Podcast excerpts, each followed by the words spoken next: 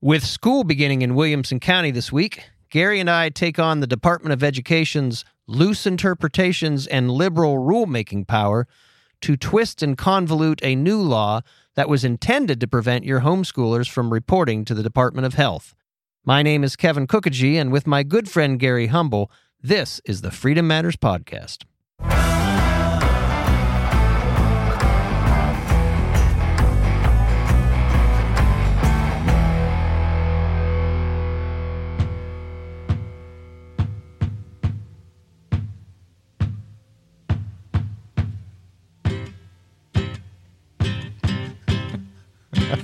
I'm trying really hard to figure out what the hell this is.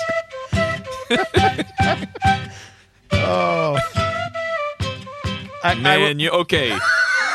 you you've totally got me on this one. I have, I have I don't know where to go. I will admit that I didn't know what this song was before about an hour ago. but the song is called Carnavalito, which means little carnival. But the reason I chose it is because the band name is, wait for it, The Shenanigans. Hey, my favorite word. and the reason, Gary, that I've started with the shenanigans is did you realize, remember when we first started this podcast, um, John used to say something about, hey, if Joe Rogan, if you're listening to it, Right. know, say something positive about us. And you know, and by the always way, we, invited. we'd still love to have Joe on the show. By that sense, open invitation. Well, so that's what I'm going to talk about. Joe Rogan apparently this week used the word shenanigans with regard to election integrity. Come on. Listen to this. So he was he was interviewing a um I forget the name of the guy, but about the Kari Lake election. And Joe Rogan said that um he asked his guest, the guest's name was Patrick Bet David. Don't know who he is. He said, How much election fraud do you think is real? His guest said, I think we could all agree it's not zero. Um, and Rogan says, We know that these voting machines can be effed with, and we know there's some irregularities.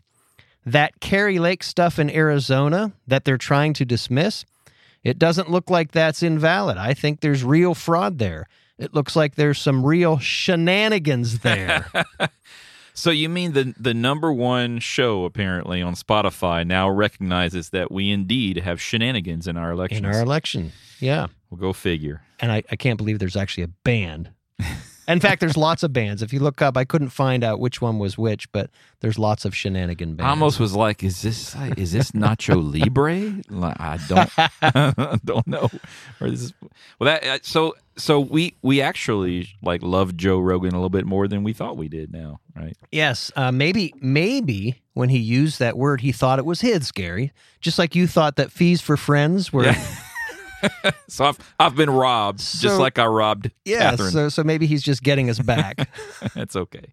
That's okay. Well, that that's great to hear. I'm really glad that more more folks in the well, and I do you is is Joe Rogan the mainstream? I say mainstream because he's got quite a huge audience. You Yeah. know, not not that he's uh, the bad part of the mainstream media, but certainly it's good to see someone like Joe Rogan uh, recognize that. Mhm. Hopefully, um, Spotify doesn't ban his show now. that's that's getting that might be a, getting a little too because close he for says comfort. shenanigans. Yeah, Guys, they'll they'll be like, "Gosh, that sounds an awful lot like those guys in Tennessee that always say shenanigans." we we can trademark the word. Nope, sorry, common word.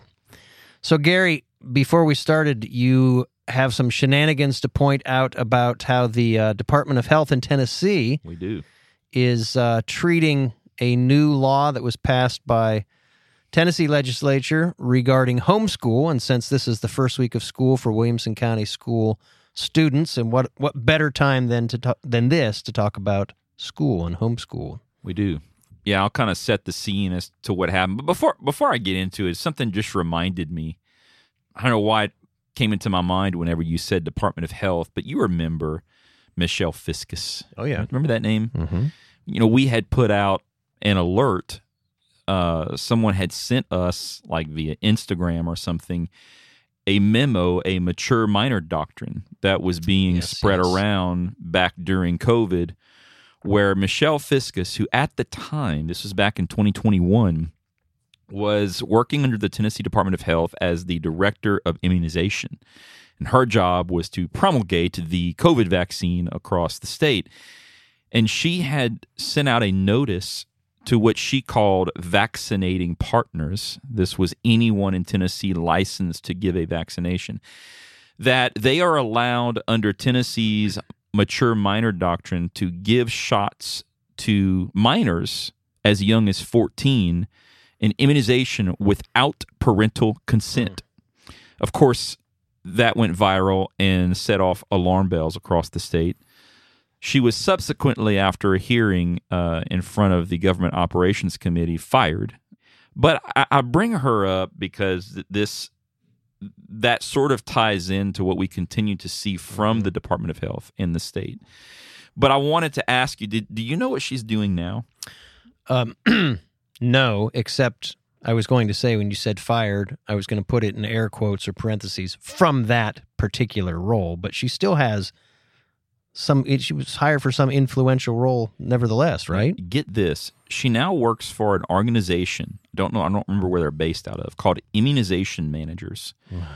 Her job, she manages a department that is fully funded by the CDC to increase COVID vaccination rates for children 5 years and under. Still That's what she does for a living. pounding away at the toxins, right? Yeah. Gary, then let me say before you get into Tennessee homeschool uh, matters as they relate to health records, I was given the copy. See this little book? So we do Theater of the Mind. I'm holding up a book that's about the same size, li- slightly different dimensions than my book, right? Yeah. And it has, well, the words are slightly smaller, right? Okay. This book was written, well, I'll tell you what the title is first Vaccination Proved Useless and Dangerous. Do you know when this book was written? You're going to tell me. I bet I bet like 20 30 years ago. Whoa, way off. Oh, okay. Sorry. How about 1889? what? Yes. So the author of this book was actually a contemporary of Charles Darwin, both in terms of when he lived and what he believed. he was an evolutionist. He was a known scientist. I say in air quotes because evolutionists, all scientists have their own pre-governing, um, their their governing presuppositions. But he got it right in this.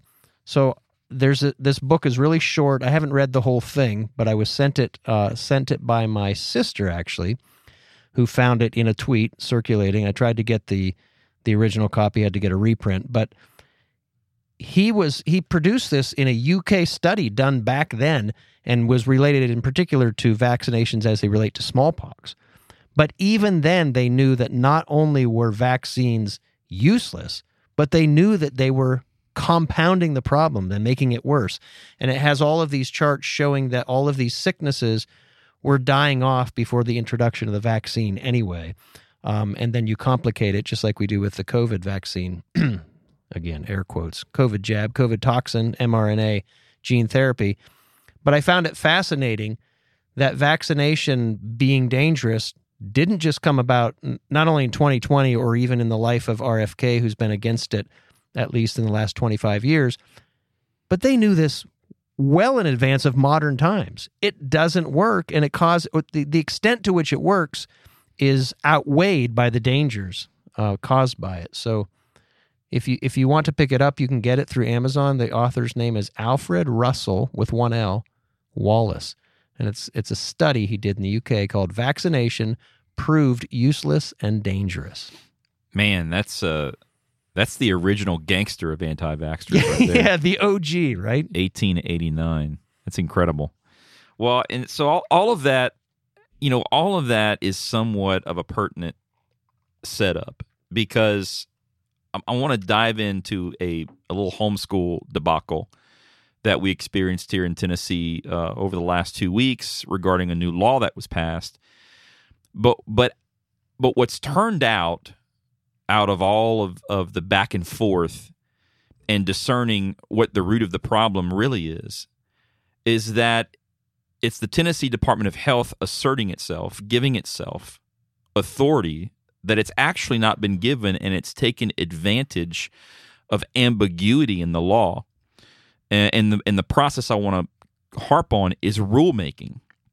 And there's a distinction there that I think a lot of people don't know about and probably even even folks like us. I got to be honest with you. I'll, I'll just be transparent. Mean, we are one of the largest advocacy Tennessee stands, conservative advocacy organizations in the state of Tennessee. And I look at a lot of policy and a lot of laws, but I will tell you, almost never do I go look at the rules.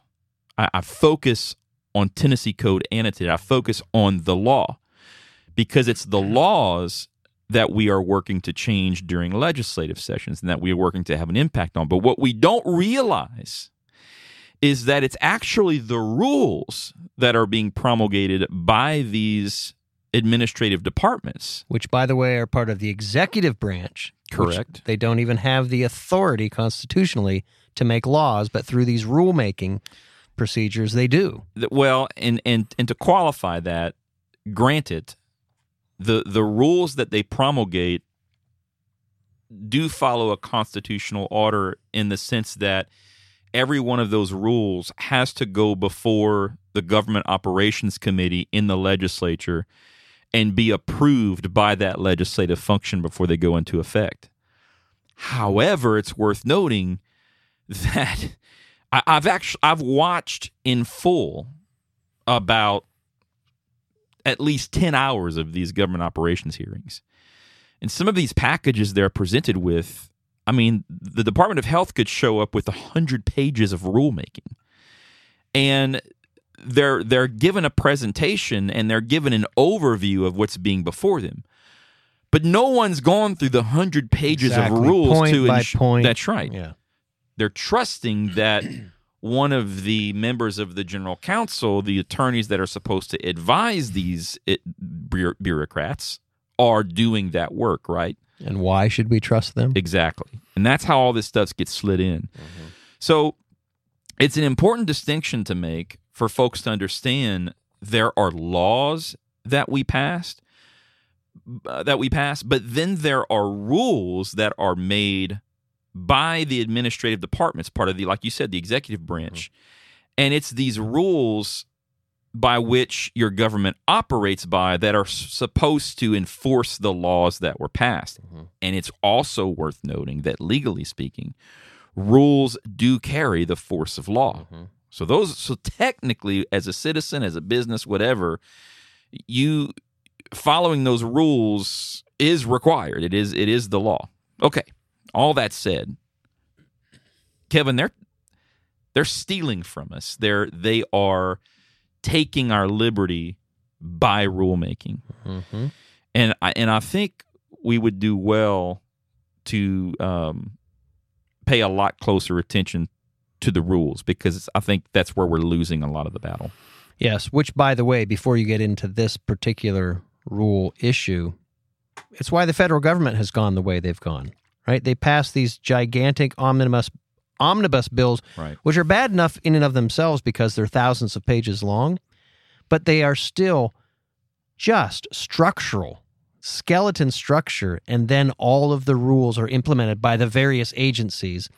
And that's where you get these binders and binders and binders of infinitesimally small but important and and significant as as they go against our liberties um, rules made by the agencies. So in Tennessee, what are we looking at as far as how it affects homeschool this year? Yeah, so I want to use this as a as a great example of how this works. So we had a new law passed this year, which we were all excited about. HB 252 was passed by a wonderful conservative representative, Jody Barrett, out of Dickson, Tennessee, um, freshman class, but hands down one of the most uh, conservative, principled men we have in the General Assembly, and someone that's willing to put up a little bit of a fight, right? So he ran this bill. It passed. It was signed into law, and basically what it what it did, what we all thought it did, essentially, was remove a state requirement for homeschool families to report the immunization status of their homeschool students. Makes sense, right? Why would a homeschool student need to tell the state their immunization status. Mhm. They're not going to a brick and mortar or a public school. All right. They, you would say they are appropriately social distanced That's right. from the government schools. That's right. And so, because August 1st, this just happened within the last few weeks, because August 1st was sort of a deadline set by some of our homeschool umbrella organizations by which to register by, homeschool families were sort of frantic about understanding the law because some of these umbrella organizations were saying, no, wait a minute, we, we still need your immunization records. And families were sort of rightfully upset because they were thinking, didn't we win? You know, didn't we pass a law? Well, come to find out, we did and we didn't. The the law we passed only removes the requirement for in and, and again, again, this is something else I learned, which I did not know before. Mm-hmm. There are not students and homeschool students in the state of Tennessee. There are actually three different distinctions of homeschool students in the law. Which are There are independent homeschool students, which homeschool their children and report their activities directly to the state as a family. Then there are umbrella organizations that operate under the distinction of church related schools. which would be most of the people I know operate that way. Everybody I know. Yeah. I do not know one independent homeschool family. Every including myself, everyone runs under an Mhm. umbrella organization.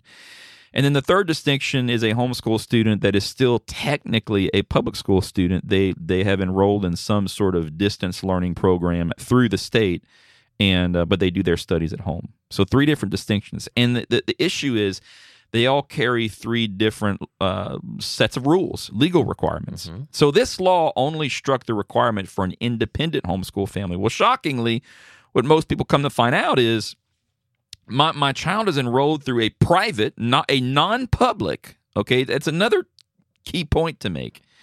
These umbrella organizations, these church-related schools, not only are they church-related, they are considered they are non-public. They they Mhm. they exist outside of the auspices of the public education system.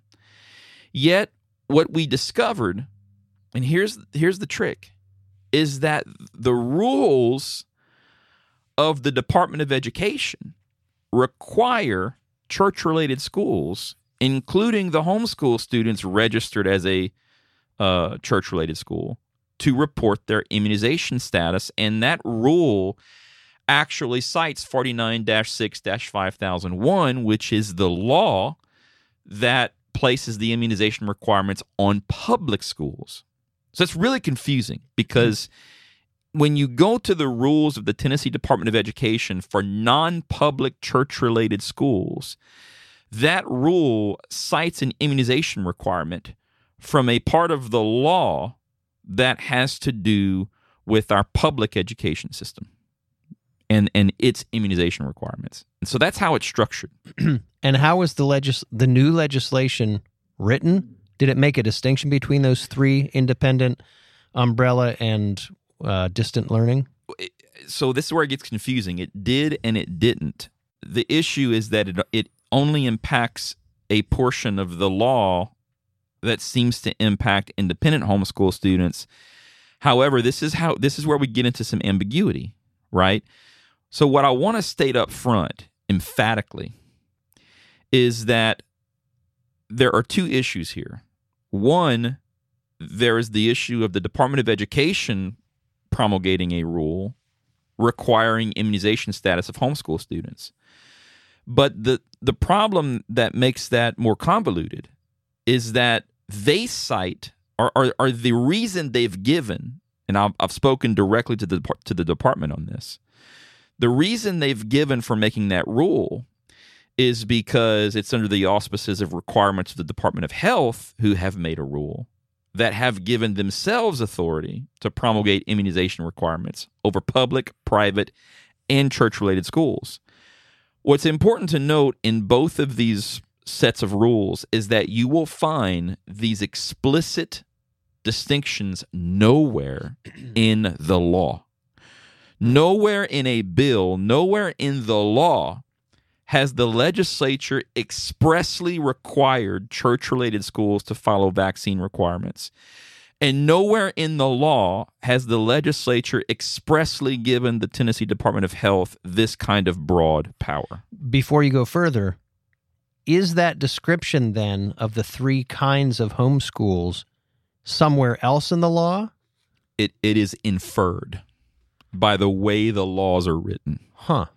Those distinctions are not spelled out in the law, but they are Well, I'm, but I mean, not just this particular law, but has there been like the when homeschool started, and we we got more of the protections? What was that? Early '90s, maybe right. in Tennessee. Was it specified there this distinction between types of homeschool, or were mm. they all under one? Pardon the pun, one umbrella. I, I don't think they've ever been uh, treated as as a singular umbrella. I think there are there are just distinctions in the law that treat like for example, church related homeschools actually are not expressly defined in the law itself. Church related schools are. But the thing is you've you now have church related schools that in and of themselves have started umbrella programs. But while those umbrella programs that have been started by the church related schools, they exist in the public, there are no laws that go beyond regulating just the church related school. Gotcha. They don't address the homeschool of the church related school expressly, Okay. but the rules do to some degree. So you have a rulemaking body that is taking it upon itself to define or to interpret how this law should be executed, right? Right. And so I've got I've got a response, uh, and and and I, I want to say up front too. By the way, you know I've I've had some communication with uh, Nathan James and Angela Sanders in particular. Nathan James, I think he's like the director of of uh, legislative priorities. He's really the guy that that works to promulgate the rules for the Department of Education, and Angela Sanders is their general counsel. They've look, they've been r- incredibly over the top responsive Mm-hmm. And kind and respectful and willing to to I mean, I've got this huge email on basically their interpretation of how they're having to do what they're having to do, right? All right. So I want to say that up front. However, the issue still remains that and you and I were talking about this earlier. Let me just say this. You would think it's reasonable to assume that if the law is ambiguous on a particular topic, or whether or not the legislature has expressly given authority to the government, that if the law is ambiguous, then the government ought not to just assume that authority. But Wouldn't that make sense? it depends upon the person who then has the power to act on that, right? I'm think as you're talking about that, I'm thinking about a cookie jar and a, a child. Maybe the rule from the parents is not very clear whether you can or cannot go into the cookie jar. Well, the child is always going to say, "Well, I interpret that as I'm permitted to go into the cookie jar." And I think that that you know these these agencies power mongers that they are. They exist for power. They exist to increase their power and their importance and to justify their importance, are always going to presume that this means that they can interpret it to their benefit, to increase their power, and as they like, rather than regarding what the legislature really intended. Right. But what's what's happened here is that these administrative bureaucrats are are using the ambiguity of the law against us. Mm-hmm. Yeah. So, all right. So here's the specific example, um, and it, it sort of starts with the definition. So 49-6-5001, which is the part of our code that makes immunization. Wait, let me. I'm sorry. Yeah. Let me let me add something I just thought of. You just said that there the the agency is using the ambiguity against us, the citizens, right? Sure. This is interesting because in the practice of law and contracts, which I draft and negotiate all the time, there is a um, an understanding. If there's any ambiguity, and you and I go to court, the judge, absent any language to the contrary, the judge is going to hold that ambiguity against me and read it in your favor. Well, what the legis- what the which which would be a reasonable response. Exactly. So, but what they're doing at this rulemaking level is the opposite, right? They should be construing it because them is the legislative bodies or the executive branch that's supposed to enforce the law.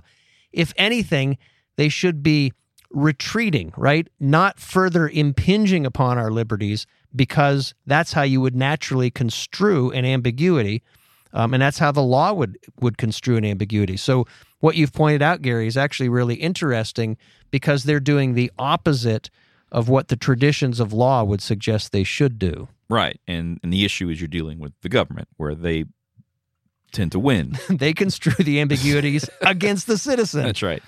So TCA 496 5001 uh, which Title 49 uh, deals with uh, primarily our public schools uh, here in the state of Tennessee, states. So they again, this so this gives the authority to the Department of Health. States that the Commissioner of Health is authorized to designate diseases against which children must be immunized prior to attendance at any school, nursery school, kindergarten, preschool, or child care facility of this state. This language is not limited to public school it applies to any school. Now that qualifier was added by Angela, the attorney, so that that's not in the law. Okay. So the so the law states any school, nursery school, kindergarten, preschool, or child care facility. The way they are they now this is in the part of the code that deals with public schools. Mm-hmm. But because it doesn't say public school or doesn't distinguish private school, they're saying that the language is not simply limited to public schools. And here's the issue. But again, even the law that passed is considering that this language is speaking in generalities. So the HB 252 that passed simply stated that the word school does not include a homeschool. Okay. In other words, to say you might place immunization requirements on schools, right? But, but you shall not in homeschools. Mm-hmm. So even the new law that we passed didn't make that distinguish that that distinction. Mm-hmm. It's making the assumption that we're talking about a public school that you would enroll your child in versus keeping them at home and right. educating them privately. And the part that the attorney added was what again? That this language is not limited to public schools. It applies to any school. That's quite a stretch. Yeah. So, so that's that, not just a well, we're kind of leaning that way. That's that's an entirely that that it's it's not just a clarification in other words. That's adding substance to the law that doesn't exist. And and again, that's not something that's expressly written in the law. It's important to note they're simply operating on how they're interpreting mm-hmm. that law to be written. Now, here's where it gets really hairy is that it's the Department of Health's interpretation of that section of the code, TCA 496 5001. This is their rule that they wrote, uh, which is rule number 1200 14 01 0.29. Oh my gosh. okay. As if that's not confusing right. enough. Right. So the thing is that that rule, which cites its authority from what I just read, mm-hmm. actually does say it, it, they don't say schools in the rule. In the rule, they say public schools, private schools, and church related schools. So, what I want What do they say about them, though? That they have the right to promulgate immunization requirements over. So that in what they what the Department of Health did is they read the law saying schools, but they made it a point in their rulemaking to designate public schools, private schools, and church related schools. So they themselves interpreted the law and made sure to expand that authority into all of the schools. But doesn't what does the law say again? The law that was just passed? Well, isn't all, the point of the law to exclude or to protect homeschoolers from that requirement? Yes. Yeah, so so the law that passed only added this paragraph. It added a clarifying statement, and it says this: as used in this section, school, nursery school, kindergarten, preschool, or child care facility does not include a homeschool. So then, how does the Department of Health go back and say that it does include a homeschool? Because what they're saying is there are homeschools, most of them, like we said earlier, that are operating under church related schools. And they're saying regardless of the fact that the legislature passed a law saying that immunization requirements aren't aren't should not be promulgated over homeschools. Mm-hmm. Since most of these homeschools operate as church related schools, and we've interpreted the law to mean that we have authority over church related schools. But they don't. There's not a legislative provision that gives them that, right? that So they've assumed the authority, and then their they've based. own in their own rulemaking. Yeah. So so it's a rule upon a rule rather right. than a rule upon legislation. and so and so that's where and so that's where we are today and so there's this um let me find what i wanted to read here because i've got this really long man he he drafted like a three page response representative jody barrett and so just so you know Good. he is going to take this to task That's what I was going to ask. How do we fix it? well, there's two ways to fix it. One is, um, and I talked to Senator Bowling about this because she sits in the Gov Operations Committee. So, so there's a process by which you can dispute a rule, and technically, the Government Operations Committee can make a change or amend this rule without having to do anything legislatively. But if that's not going to happen, we may need to see legislation come forward in 2024 that will make the distinction and clarify and, and ensure that in the law there is no ambiguity. And so it remains to be seen which one of those directions we'll need to take. Mm. But um here is something that I wanted to read. Uh let's see. Yeah, I'll read this last this last two Okay. paragraphs. He said HB, and this is from Representative Barrett, who ran the bill. He said HB 252 had two parts. Part one removed the requirement in TCA 49.6 3050 for homeschool students subject to the requirements of that section to report their immunization records to a local director of schools. That's the independent homeschool part that we talked about Okay. earlier. So that removed the requirement for independent homeschools to report their immunization requirements. Part two changed the definition of school, as you have cited in TCA 5001, to expressly state that a homeschool, as defined, is not included in that definition of school, such that the Department of Health expressly does not have the Mhm. authority to promulgate rules over homeschool students.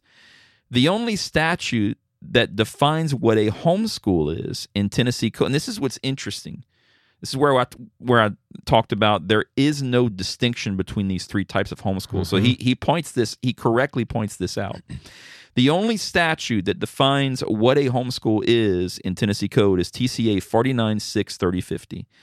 In fact, all other references to homeschool throughout the code refer back to TCA 496 3050. The definition of homeschool is plain and inclusive of all students who are taught at home by their parent or guardian, regardless of where their grades and or attendance records may be Mhm. housed. All indications are that Governor Lee and his administration have been committed to supporting all forms of educational choice and the freedom of parents to choose what is in the best interest of their children and their families. I would like to think that that includes support for parents who choose to take personal responsibility for the educational needs and healthcare needs of their mm-hmm. children. I'm committed to work with all involved to protect and promote the choices we have while expanding the freedom of choice for all Tennesseans. So, two things that I want to make sure I say on this. Mm-hmm. One, I want to thank Representative Barrett for not just laying down the sword and doing, look, what a lot of politicians do. I, I, I- passed a bill. I'm going to pat myself on the back. I'm going to take my victory lap, and you should be excited. You know, you should you should thank me. Um, he is willing to go the extra mile and now tackle the problems that are that are still inherent in not only the legislation but the rules that have been promulgated out of it. And I thank him for that. But secondly, uh, it, it's important to understand again what's happening in this process is that you had a you had an action of the legislature that the bill if you read the bill there's no way around it.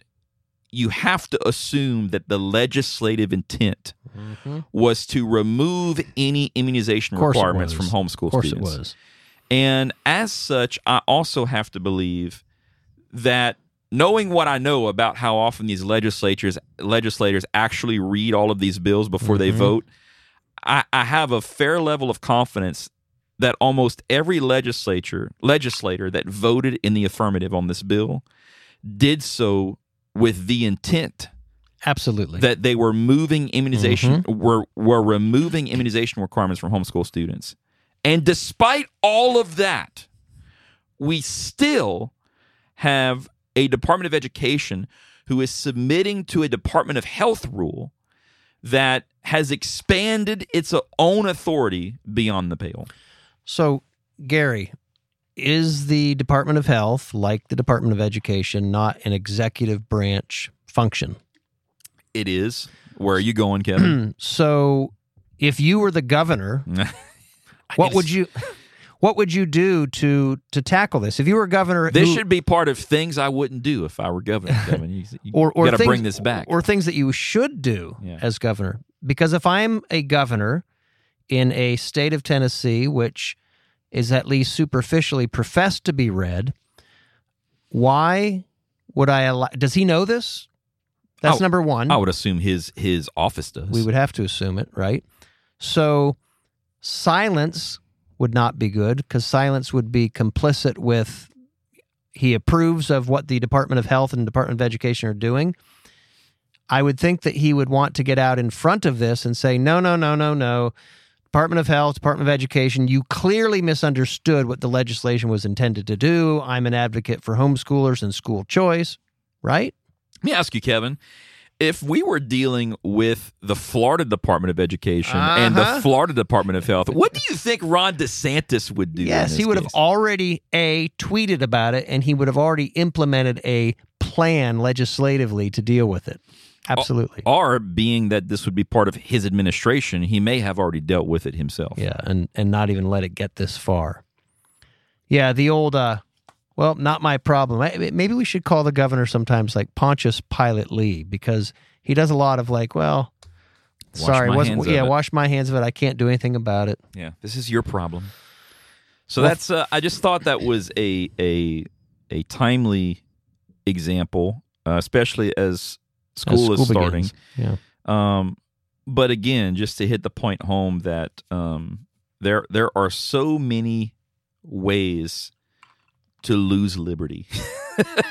With Let me count them all. oh, especially when they're con- included in what was that number of that that rule you read? It took you like thirty minutes just Oh, to, just oh, yeah. to list the. Department of Health Rule number twelve hundred fourteen one point two nine. Twelve hundred. I can't even remember that. Twelve hundred dash fourteen Yeah. point zero two dash nine. Yeah, if you think there are pages and pages of Ah. law, wait till you get into the rules. and it's intentional, right? Absolutely intended to confuse, to confuse citizens first, but also to confuse judges, to clog up the system, to make people just say, "Ah, forget about it." You know, we'll just go with the status quo, which is, which is the worst thing in this scenario. Thanks for pointing that out, Gary. You bet. Always looking. Anything else before we close up our Tennessee? We got any, we got any good guests coming up on the next couple weeks? Uh, God, you know, I did get um, she's she's committed to coming on whenever I can, whenever she's in town. Uh, Senator Bowling, actually. Oh, good. Well, when we were talking last week, I said, you know, Senator Bowling, it's cra- you have never been on the podcast. That's crazy to consider. I mean, there's no one we've celebrated more in terms of defending freedom in the state than Senator Janice Bowling, and uh, so she was like, "Oh my gosh, it's right." And so she's She should definitely be on the pod. Where where is her home? she is down in Tullahoma. Okay. but um but she's in Nashville a lot and because uh you know again what a lot of people don't know the government operations committee still meets every month to go over these rules and approve rules even when the general assembly is not in session Mhm. so um so she's she's always having to come up for that so anyway but um we intend to get her on here very soon Well, look forward to that. Oh one one more little thing too i did hear Call this a coda. yeah, Coda. the word on the street is that the governor is poised uh, next week. So probably by the time this airs, it may have already happened. He is poised uh, to proceed with calling the special His session. offi- of course. so Which unfortunately we've known all along. He's just delayed, delayed, delayed. and and you know, I thought it it's worth pointing out someone sent this to me. Hang on a second. Let me see if I can pull this screenshot up on a text. Uh, yes, here it is. It's worth noting as you ponder the governor's authority, even to call this special session. So, this is Article 3, which is the section of our Tennessee state constitution that defines the powers of the executive branch. Article 3, Section 9. And I'm going to read this.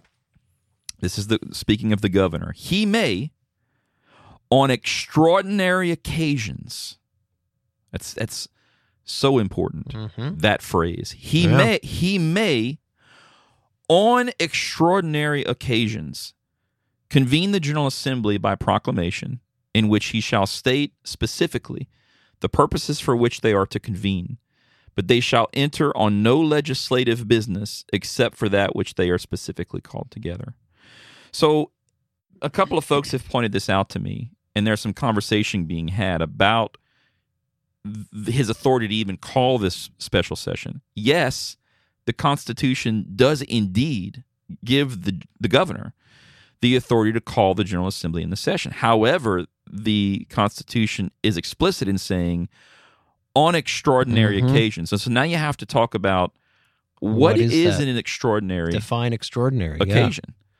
One would think that an extraordinary occasion is is something urgent. It's an emergency. It's something that has to be dealt with in a in a timely fashion. It can't be put off. Um, it is something that is creating a significant hurdle for the whole of the people that must be immediately dealt with. Again, a sense of urgency. And you would also think that it must be something very distinct. Mm-hmm. And And narrow too, right? Not not Right. some broad. that's a better term. That's what I meant by distinct. So when you think about all that, is is that are those the phrases you would use to define the reasons for which the governor is calling this special session? of course not. I mean, I, he does it seem urgent whenever the governor back in what was it May stated that he was considering calling a special session Mhm. in August tw- at in on Right. August twenty first. So already we've got three months of urgency time, right? yeah, is if that it's urgent, why didn't it happen back in May? so? I would just put out there to the public concerning these red flag laws that the governor is pushing and what we're looking at in terms of our Second Amendment rights here in the state of Tennessee. You know, is this even constitutional in the sense that the Constitution does qualify his powers to call the General Assembly into session based on it being an extraordinary occasion? And I think every Tennessean should be asking themselves the question is this an extraordinary occasion? Does the governor even have the authority to do what he's doing? And let me add one more participle to that, Gary. If this is extraordinary, how would one define the absence of his calling a special session to deal with our loss of liberty during COVID, right? And Derelict of duty is how you would define it. exactly. And did he not call a special session then to give Ford a plant in Memphis? And was that an Was that extraordinary? extraordinary? Yeah.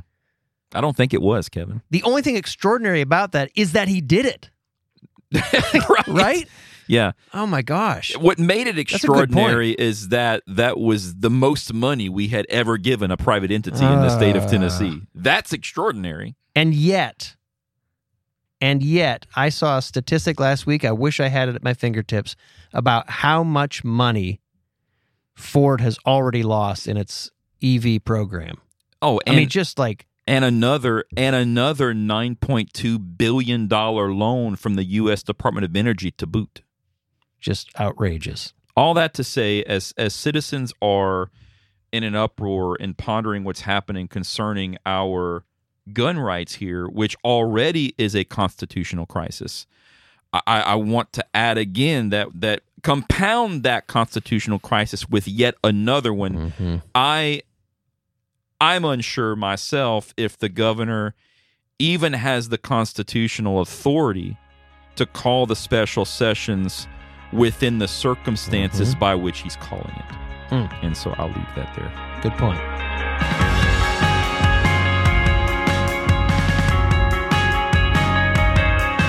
If you'd like to learn more about Tennessee Stands, visit TennesseeStands.org to donate, volunteer, or get more information about what we're doing to preserve liberty for the people of Tennessee.